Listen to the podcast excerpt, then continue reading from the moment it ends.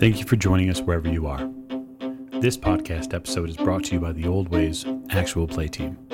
This actual play uses the 7th edition Call of Cthulhu tabletop role playing game rules by Chaosium. This actual play is performed by adults and in an adult setting.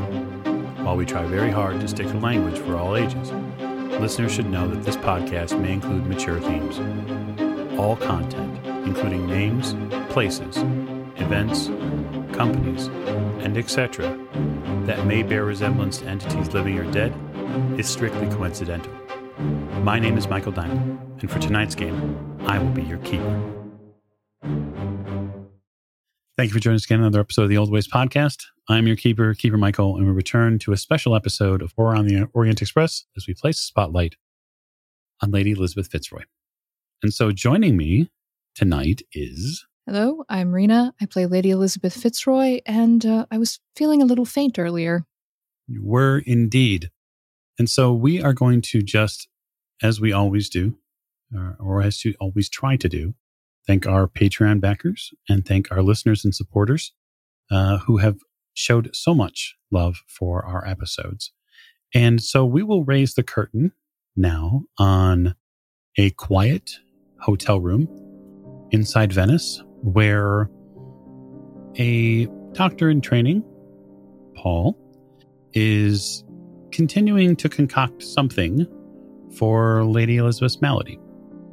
So, Lady Elizabeth, you're getting the sense now, it's afternoon.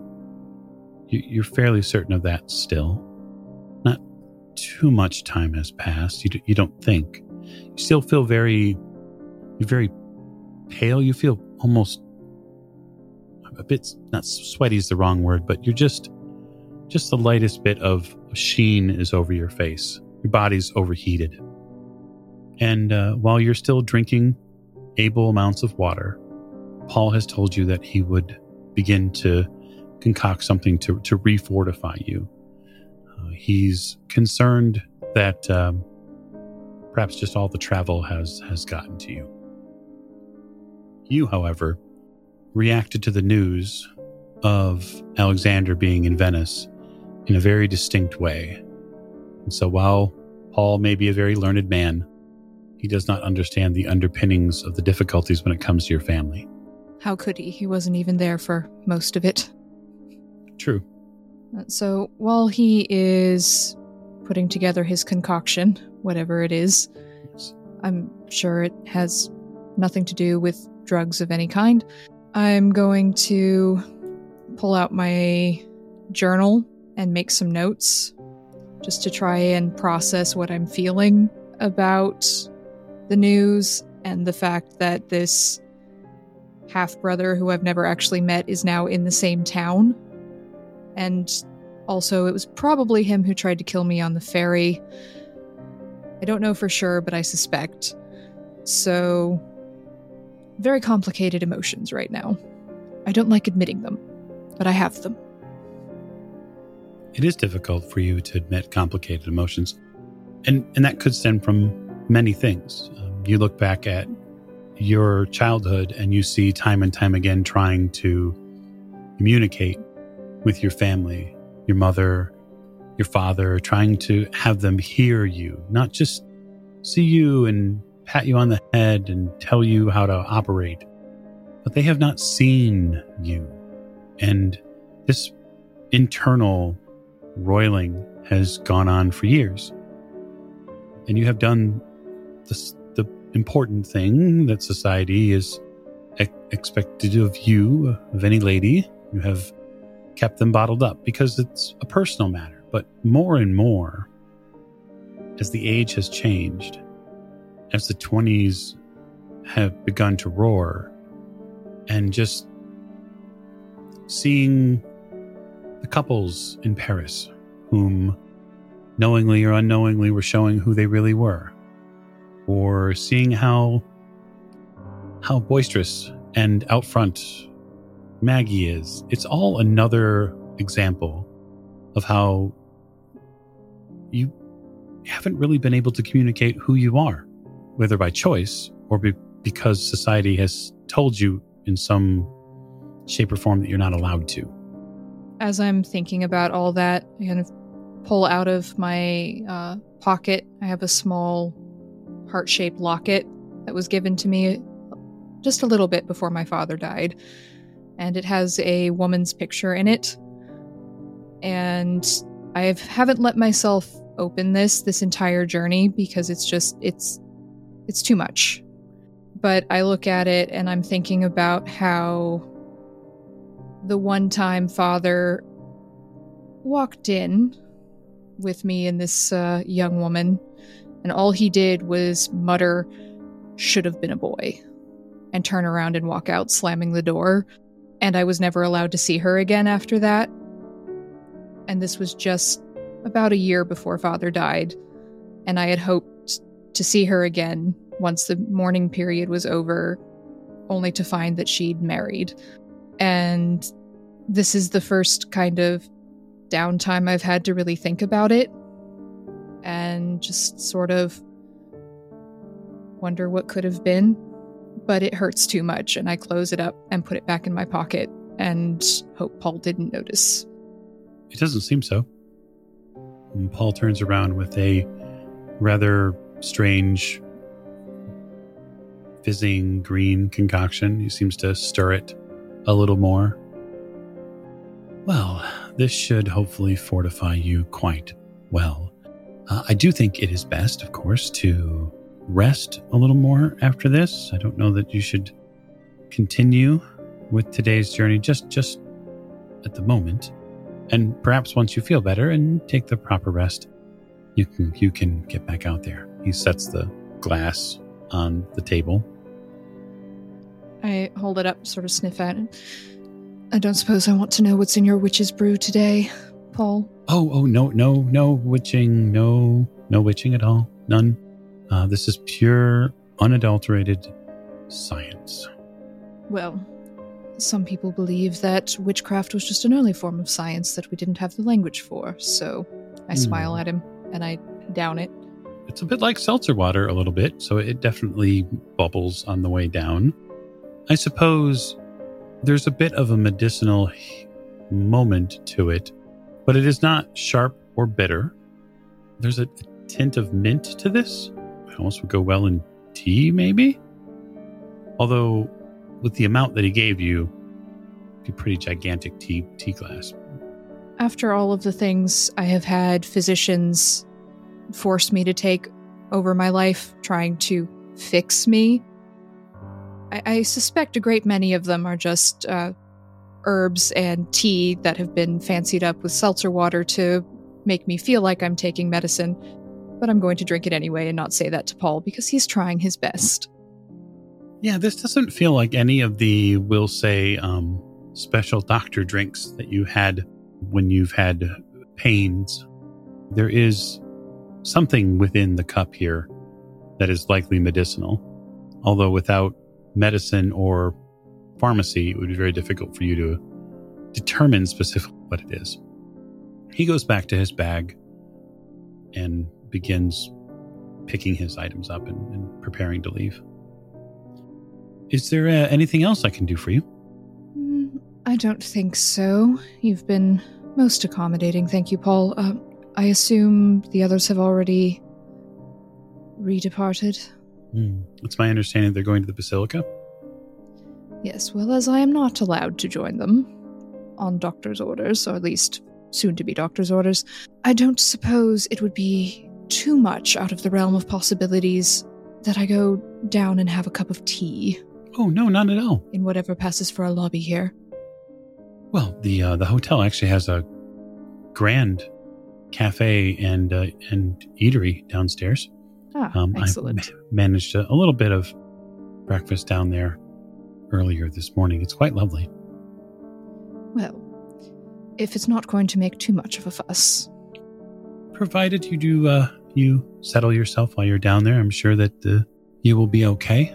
You should be, uh, I don't know. Uh, if you don't mind me saying so, lady, I think you're stronger than you look. Hmm. You're one of the very first men to ever say that to me. Thank you very much.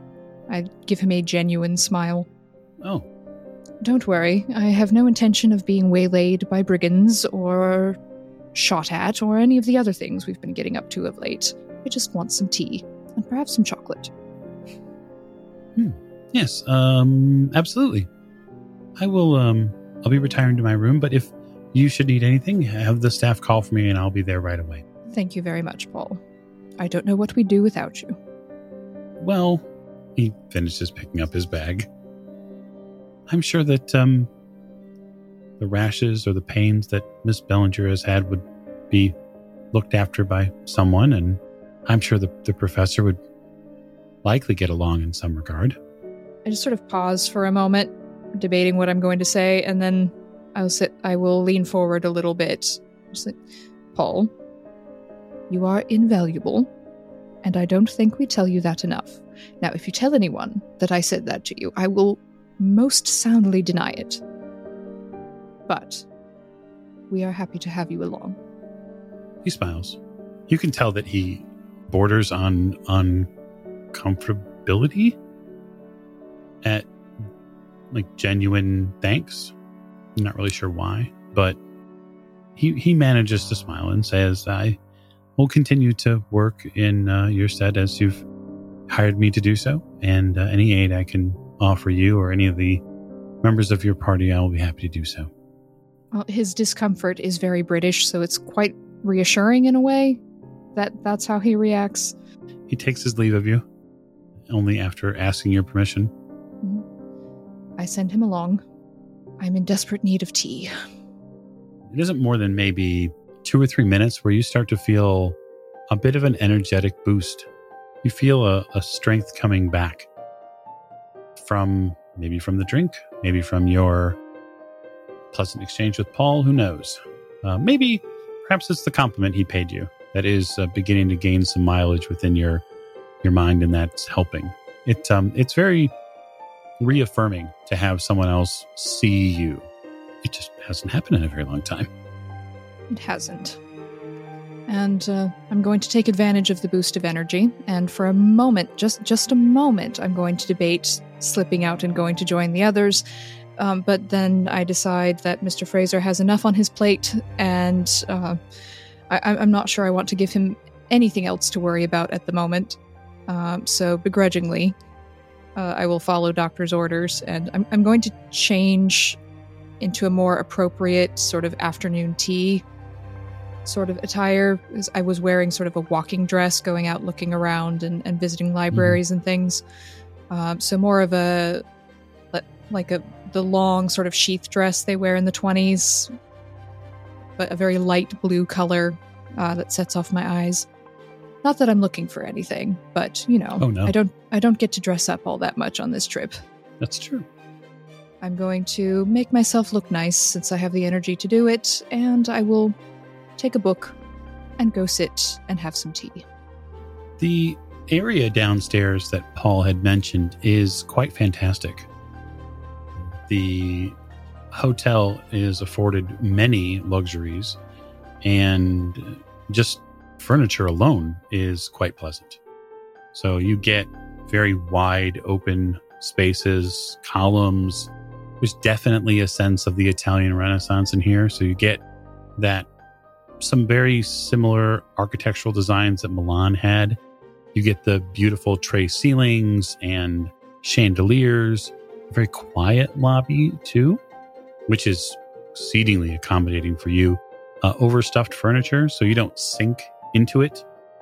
And really, one of the best fixtures of this location is there are multiple sets of these, well, these small, intimate places, right? So they have this main drag of chairs and couches. And then on either side of them, they have different sets, right? So they have chair sets for what look like groups that are just stopping in to have a drink.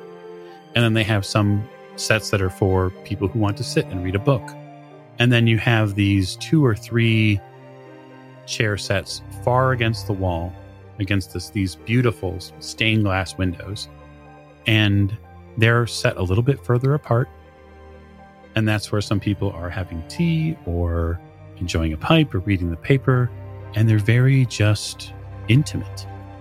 My sort of place, in fact. Uh, so I think I will take a, I guess, an empty table by one of the stained glass windows.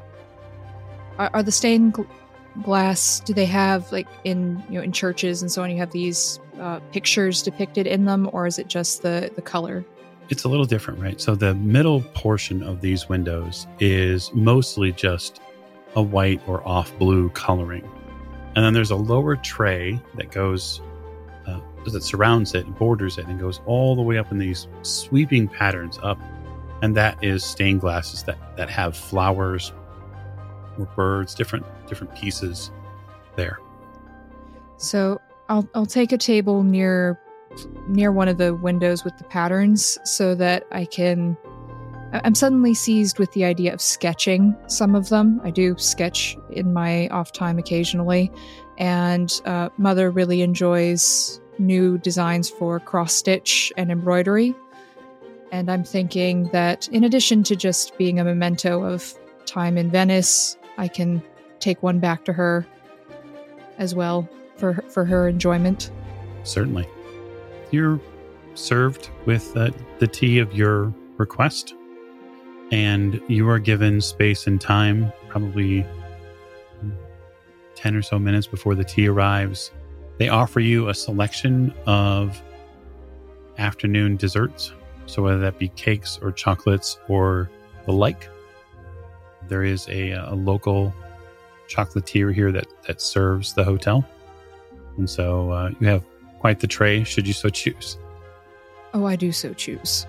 Well, it's therapeutic, right? I'm quite certain that uh, Paul would agree. Medicinal chocolate, certain to be a thing somewhere.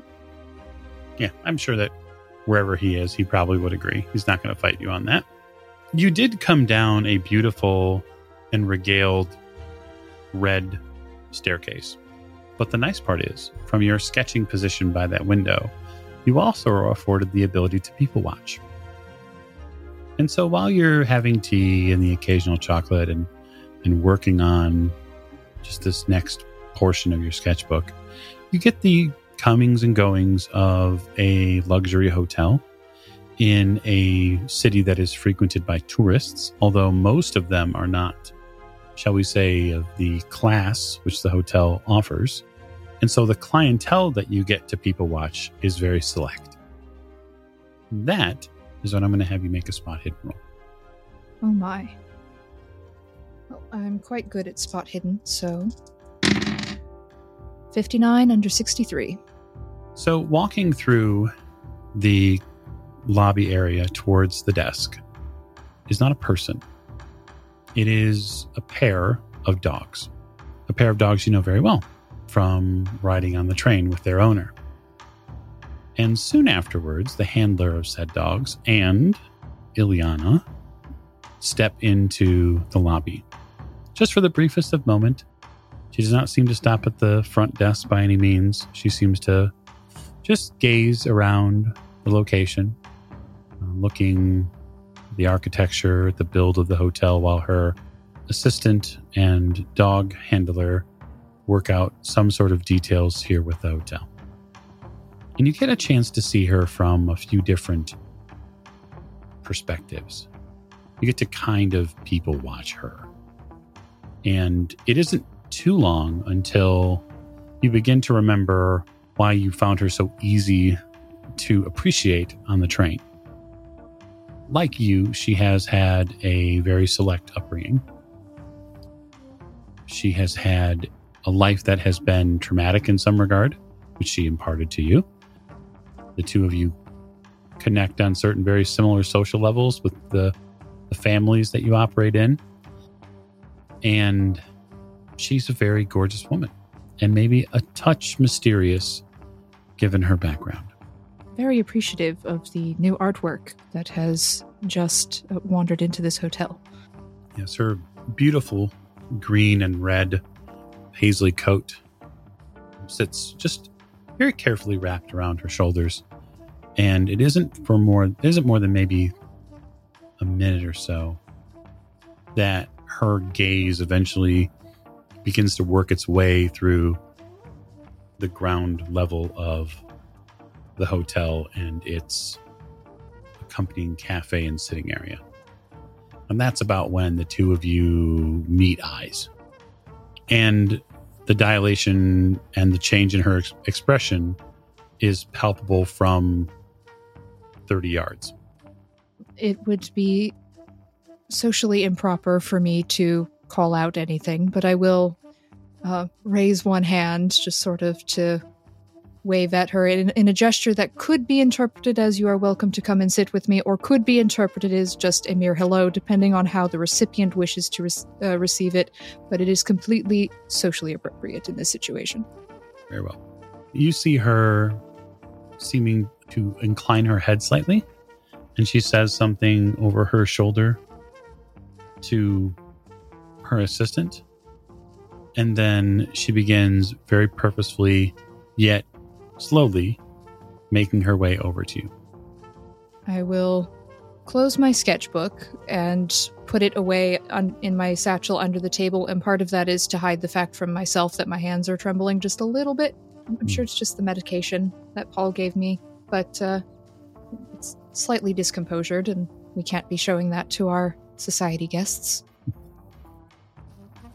She stops a, a respectful distance from the table that you're sitting at, and she acknowledges you with a, a very broad smile. You can tell that her, much like the train, her um, she is prepared for the day, including her uh, very seemingly characteristic lipstick. It is far more progressive than you would wear, but her skin tone holds it very well. And she says, uh, Good afternoon, Lady Elizabeth. I incline my head slightly. Your Highness, mm. would you care to have a seat? Thank you. She sits down at the seat next to you. Oh my. Takes off her coat, and as she's about to turn, she kind of folds it over in a very proper fashion and uses it as something to hold on to as her assistant is still away. I hope you don't mind. I prefer this chair to that one. Well, the lighting is certainly better from this angle. Indeed. Too many shadows from that angle. What a wonderful surprise to see you here in Venice. Surprise is mutual. I must, uh, apologize for not keeping our lunch date aboard the train. I was indisposed. Yes, I was surprised, but I know that the duties of a lady are never truly over. You would perhaps know that more than most. Our travels took us in a different direction, but I am happy to see that they have met up again. Yes, it is uh, quite a pleasant surprise. I hope you are enjoying Venice so far. Hmm, indeed. Indeed. The Grand Canal is magnificent. It's very pretty. I'm not particularly fond of water, but uh, it is quite nice. They have an excellent library if you uh, need some reading material. Do they? I was in one of the libraries here last time. I was through, and I found that the help was better than most less restrictive than some of the other libraries I've been to. Unfortunately, some of the Parisian libraries and some of the ones that I have been to in your home country have not been so welcoming to. She seems to stab for the moment with her eyes at a word and says, Russians. My nostrils flare slightly. Uh, yes, well, they're not exactly welcoming to most unless you are. Uh, what is the best way to put it? Possessing of certain anatomy. A foolish perspective. Yes, quite. One day women will rule the world, and we will start by taking over the libraries. Hmm, you mean to suggest that we do not already? From the shadows, yes, but eventually we will have to step into the limelight and take what is properly ours. A member of waitstaff stops over and asks if the two of you have need of anything. And Elena asks for. Yes, just some tea. They do have most excellent chocolates here. Hmm. Do you have any recommendations? Uh, I'll tell the waiter to bring the same assortment that I selected earlier for myself. He nods and then steps away. Her assistant comes over, and you see Elena give over her coat to her assistant. They have a conversation very short in what you you think is Russian, and her assistant leaves with the dogs and goes up the stairway. The animals, the dogs. They always need settling when we first get into any hotel. Are you staying here? Yes, at the moment. Uh, I don't know for how long, but uh, we've only been here for a few days. It is quite a lovely hotel. It seems so. They have done a fine job of keeping it. I must say, I'm.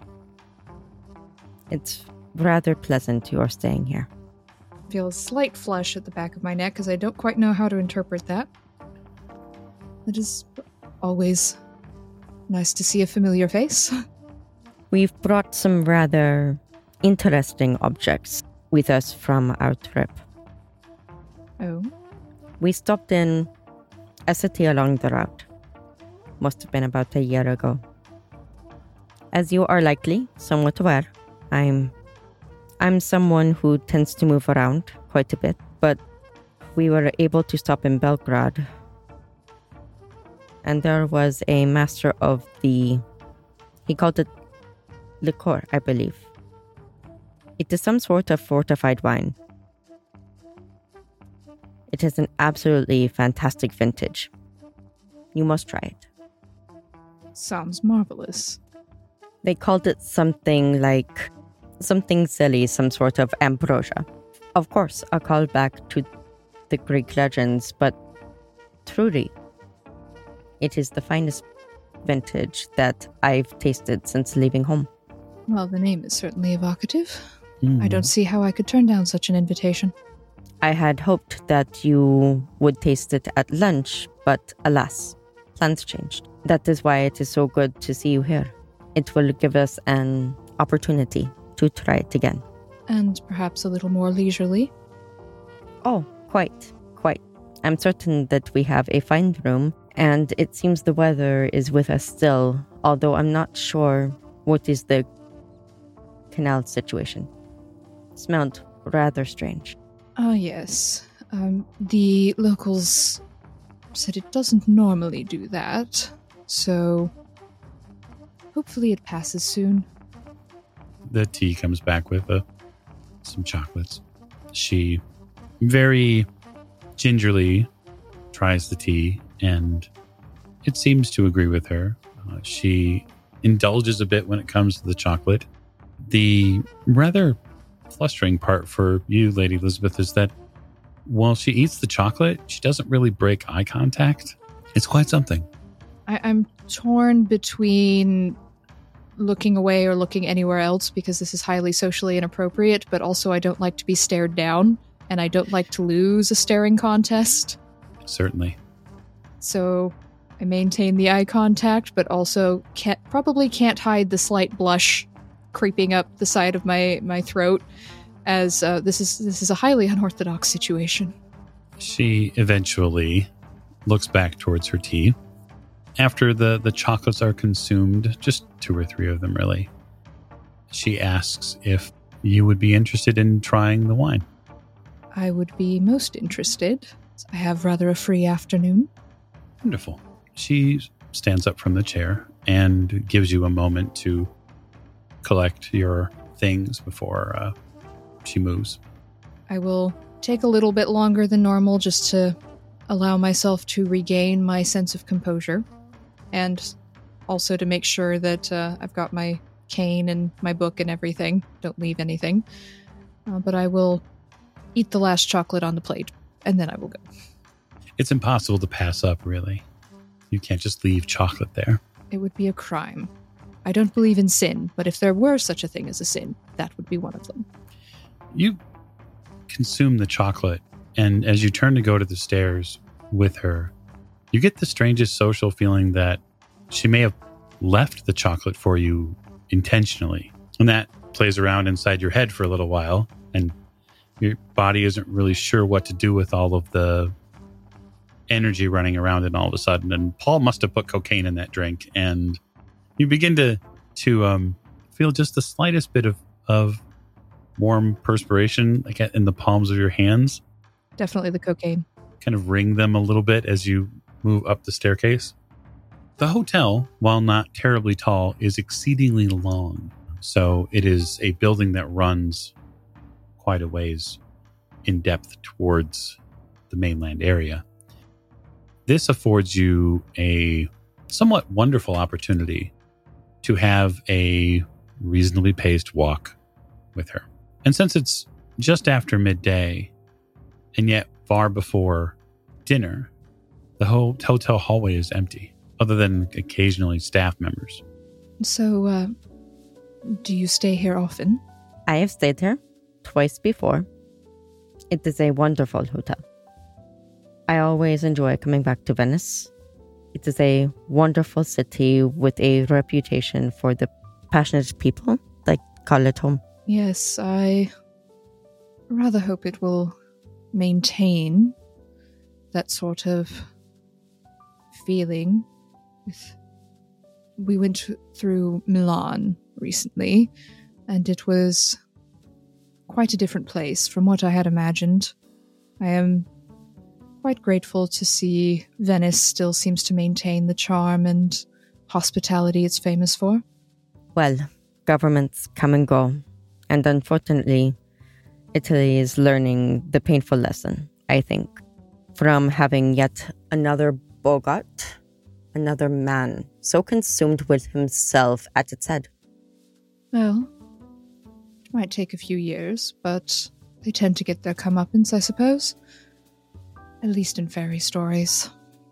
You walk about halfway down this second floor, and you get to about the middle portion, and then a little bit beyond, you see that there's a an alcove here where there's a water fountain service area. And she gets outside of a door and knocks on it. Now, your rooms are a little bit before this one. So she's a little deeper into the hotel. You hear a couple of just light noises from the dogs inside. Not full barks, but just the, the lightest movements of her dogs. And her assistant comes to the door and acknowledges her and steps out of the way. And then she offers the yawning portal that is her hotel suite to you. I will go in a little little cautiously. I, am not very fond of dogs. It's they tend to bowl me over when they get excited. So just very cautiously going in. Um, uh, your uh, pets, they they won't uh, startle, will they? Oh no, no, no.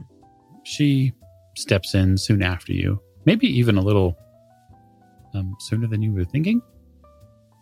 And uh, as she enters the rooms, the dogs almost go into this strange state where they just back up directly as if they're trying to give her space. And uh, she says something to them again, likely in Russian.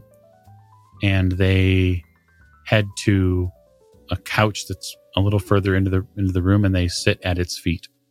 You know, you could uh, give my brother some instruction on how to train dogs to be well behaved? I am not normally one to instruct men. I find dogs wear collars far easier. Yes, but they both make the same amount of noise. Indeed, they do. She looks to her assistant and says, The wine, please. And her assistant nods and goes into this hotel suite seems to have some sort of preparatory area for service. And uh, she begins getting things out of a case and preparing things. The, the two of you, she walks you towards the main portion of the hotel suite. And you see that the windows for her suite look down on a rather beautiful portion of um, Venice's architecture. I see they save the best for the best. Well, I do appreciate your appreciation for my status, but truly, the owner of the hotel and I are well known. Matter of business. I have many cities throughout the Express's reach that I have secured socially acceptable spaces for someone who is still currently being chased by. How should I say this? Assassins. They are actually following you? I have been for years. Have you tried hitting them very hard in the, in the knees with a stick? I've found that works quite well. When the Bolshevik came for the royal family, they sent out missives in many directions for anyone connected to the royal family. And they did their best over the years to continue to eliminate them. Now, I am not in a position as a woman to inherit anything. Unfortunately, I am far too far from any direct lineage and I have no interest in ruling Russia. But I would like I could go on trips around the world on the fortunes that my status and name have given me. And I would like to know that I do not have to look in every closet. If you're no threat politically, why are they so intent on I can't quite bring myself to say the word killing because that's just that's not an acceptable word in this sort of situation. Right.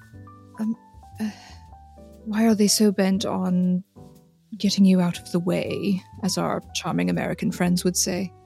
Yes. Why? That is an excellent question. Well, put simply, I know something they don't want me to know. There were many mysteries of what happened in the lead up of the royal family's demise. There are some that say members of it are still alive. There is the hope that young Anastasia lives, and I know the truth of its matter, and they seek to silence me because of it. Ah, well, that does rather complicate things, I suppose. Forgive me for the understatement. I'm just you know, it's something that has been discussed over quite a few dinner parties and various events in my home country, and particular that there is this desire for the royal family, some of them, to have survived, to to be reinstated in the future as I rather believe many of my class or are concerned that events in Russia might eventually spill over into England, and were Her Royal Highness the Princess to still be alive or one of her family members, then there's hope that we can reverse the course, so to speak. I'm, I'm sure you've heard such things in your travels? Indeed, there is a fervor for her. I find it very strange that all of the news reports that came out about what happened to them were so sure about every single one of them except young Anastasia. It is rather surprising, especially since she had brothers. You would think they would choose to make a fuss over one of them. I think I think we talked too much on these matters. The uh, assistant comes over with uh, a rather short glass. It isn't a normal wine glass, it's like a tasting glass. It's probably no more than index finger tall. It has this strange, almost mahogany, amber colored liquid in it. She sets two glasses on the table, which is nearby. Liana puts her hand up and says, Watch. And so, as the moments pass, the inner portion of this liquid, the amber in it, bulbs swell. You can see the color change happen. So it goes from a brownish burnt sienna color on top with this bulb of mahogany and amber in it to all amber. It's as if the sun is rising in the glass. I can see where the name comes from. Yes. The man who sold me the bottle would not tell me how it works. Well, we can't expect them to give up all their secrets. Put them out of business. No, nor we ours. Yes, well, they like to think they know our secrets, don't they? The uh, assistant uh, steps away, and you hear the door to the uh, adjoining bedroom open and shut. It would. She takes the glass, one of the glasses, and hands it to you. Do you have any secrets? Can't think of many things in my life that aren't secret. I can imagine. Some of them by my choice, some of them by societal choice, some by family mandate. I'm sure you understand. I do. I understand all of these choices. I think there are some very similar choices that we have had to make along our lives because whether it be family or society at large, what is understood to be acceptable is what they wish to keep it. It is rather difficult to control half the population if you just let them do whatever they want. It's true.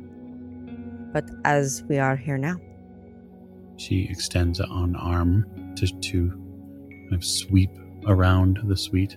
We are not in proper society. We may do as we wish. I take a sip of the drink, perhaps too fast of a sip, because I'm trying to hide how suddenly discomfited I am in this situation.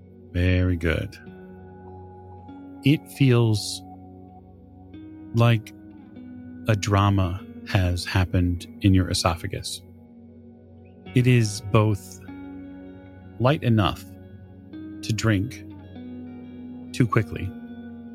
It is also intoxicating to every sense that you can grasp onto. It isn't just the room and the person you're talking to and the subtle yet not so subtle innuendo that's going on. This drink makes you feel alive. Every nagging joint that concerns you subconsciously seems to melt under the power of this. It makes you feel like you're lighter than air. It's perhaps a good thing that you can only procure this in one place, otherwise, one might get addicted to it. Indeed.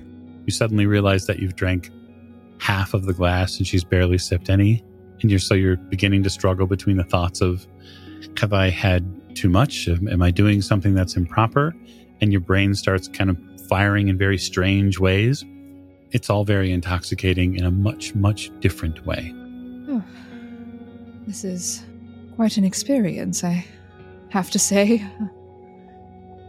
Not quite sure how to describe it. I don't think you should at all. I think it is far better for you to just enjoy the experience as it comes to you.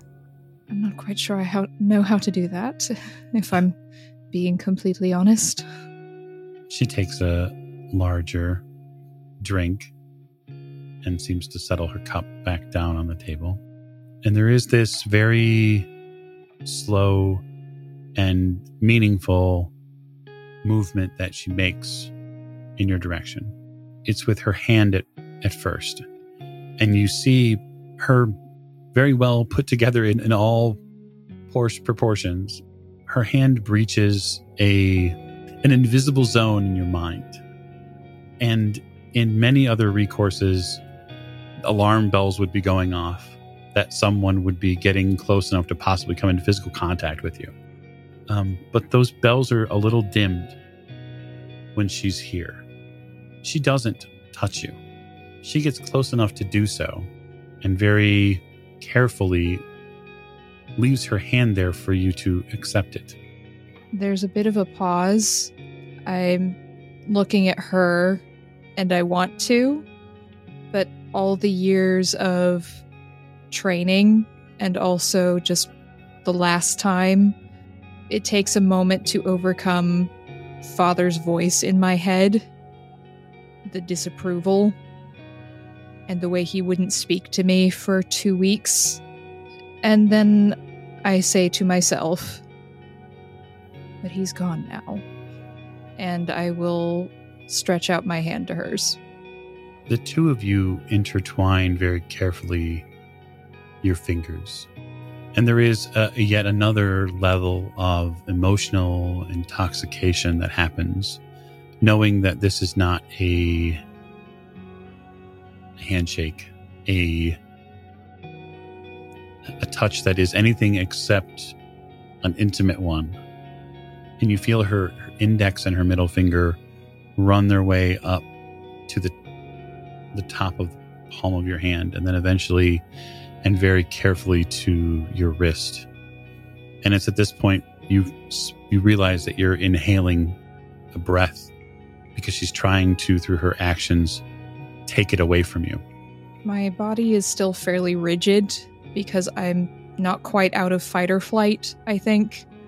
And just all of the tension and the anxiety and the carefully repressed feelings about many things are threatening to break out all at once, and I am trying very hard not to let them all break out at once. Between her and the alcohol, it's hard not to. She has a pretty good read on you, you think. She seems to just almost continue that motion. She doesn't go any higher than your wrist, obviously, but she seems to settle in and just enjoy that moment as it continues. And she's a person who it seems has a very intentional method of eye contact and isn't in a challenging way. So her gaze has softened dramatically. And she has a knowing smile, not a enraptured one. And you hear her voice say, In these walls you may be as you are. There are no eyes in here but ours. And she says it almost with a little bit of trepidation. There is a, a yearning in her voice that your ears pick up on. My other hand comes up kind of of its own volition and just rests on top of hers. I've only been allowed to be myself once. Only once. And I wondered if I would ever find my way back to that person that I found that one time. It's difficult. She nods. She doesn't retract so much as she lets out a breath, which is audible for the room. Not in exhaustion or frustration, um, but perhaps to even steady her own heart. And um, almost without thinking, which is very rare for me, the hand that was on top of hers is going to reach up and just sort of reach towards her face as if to touch it if she doesn't move away. I think that you would pick up on an eagerness that is mixed with ex- exhilaration and yet sprinkled into it likely anxiousness but she, she doesn't move she continues to to keep that very direct eye contact with you as the tips of your fingers come in contact with her face I find myself at a sudden loss for words, which is not very. not something I'm very used to. But what does one say when one is looking at a masterpiece? Sometimes we say nothing at all. I think perhaps there's been a bit too much silence in my life. she smiles I agree. Perhaps you need to live louder. That's a very terrifying thought. But I smile a little bit as I say it. you feel her move in towards your fingers and hands almost as if she's accepting and appreciating your hand on her face it's yet another exhilaration moment for your heart and it isn't at all brought on by the wine There's like this long, slow, deep breath. Why me? Because I find you compelling. Do you know you're the only person in the world to ever say something like that to me? Well, the world missed out on you. I will not. There is absolutely no mistaking the blushing that is happening at this moment. she gets a little closer to you physically and you can hear her voice and feel her breath against your skin now, and it is causing a whole bunch of chemicals to fire in your brain. You can feel them. I refuse to miss out on you. I think for at the moment, I just get extremely overwhelmed with a very unfamiliar emotion. Hmm. Maybe something I haven't felt ever because someone actually is talking to me as if they want me for me and not as an employer or as a child or a potential chip to marry off to elevate family social position or the unwanted burden on the family. And I suddenly feel very exposed. I'm glad you don't want to miss this. Whatever this is. She shortens the distance again, and what you then begin to experience is all of the different scents that are a part of her, whether it be the makeup or whether it be the perfume or just the pheromonal response that comes in with it.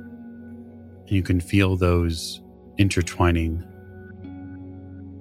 She takes in her right hand that still is intertwined with your fingers, and you feel her tense the hand just slightly. Would it be too forward of me if I were to say I would like to kiss you now? And then I look slightly surprised at the fact that I said this out loud because I was thinking it and did not realize that I was saying it as I was thinking it. I don't believe at this point you need my permission. Well, now that it's been acknowledged that I've said it out loud and not just completely ignoring it, pretending it never happened, I'm going to take a deep breath and inhale all of the perfumes and everything, just sort of steady myself a little bit. And I'm going to kiss her. Venice is for lovers. You realize this in a multitude of ways this afternoon.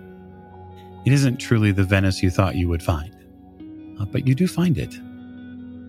And Elena is a passionate person, and she is willing to indulge in all manner of playful kisses and romantic ones. And for whatever reason, her personal assistant and never seems to come out of the room. The hour or so the two of you spend intertwined is likely a exceedingly reaffirming experience for you. After the time the two of you spend together, looking out over Venice together, both small ambra- ambrosia glasses well since emptied, you feel an acceptance. You feel someone has seen you finally, not in the little ways that someone who might respect you sees you, like being affirmed by Paul or other people for your natural qualities that father and other men would just simply put down. You feel like a thread of the universe has connected. That this is what life is supposed to be like. And that that moment when your previous history, when those memories were forged in an unfortunate method, this memory seems to reinforce your own decisions about your own choices with your body and your life and your attractions. Uh, it's very affirming.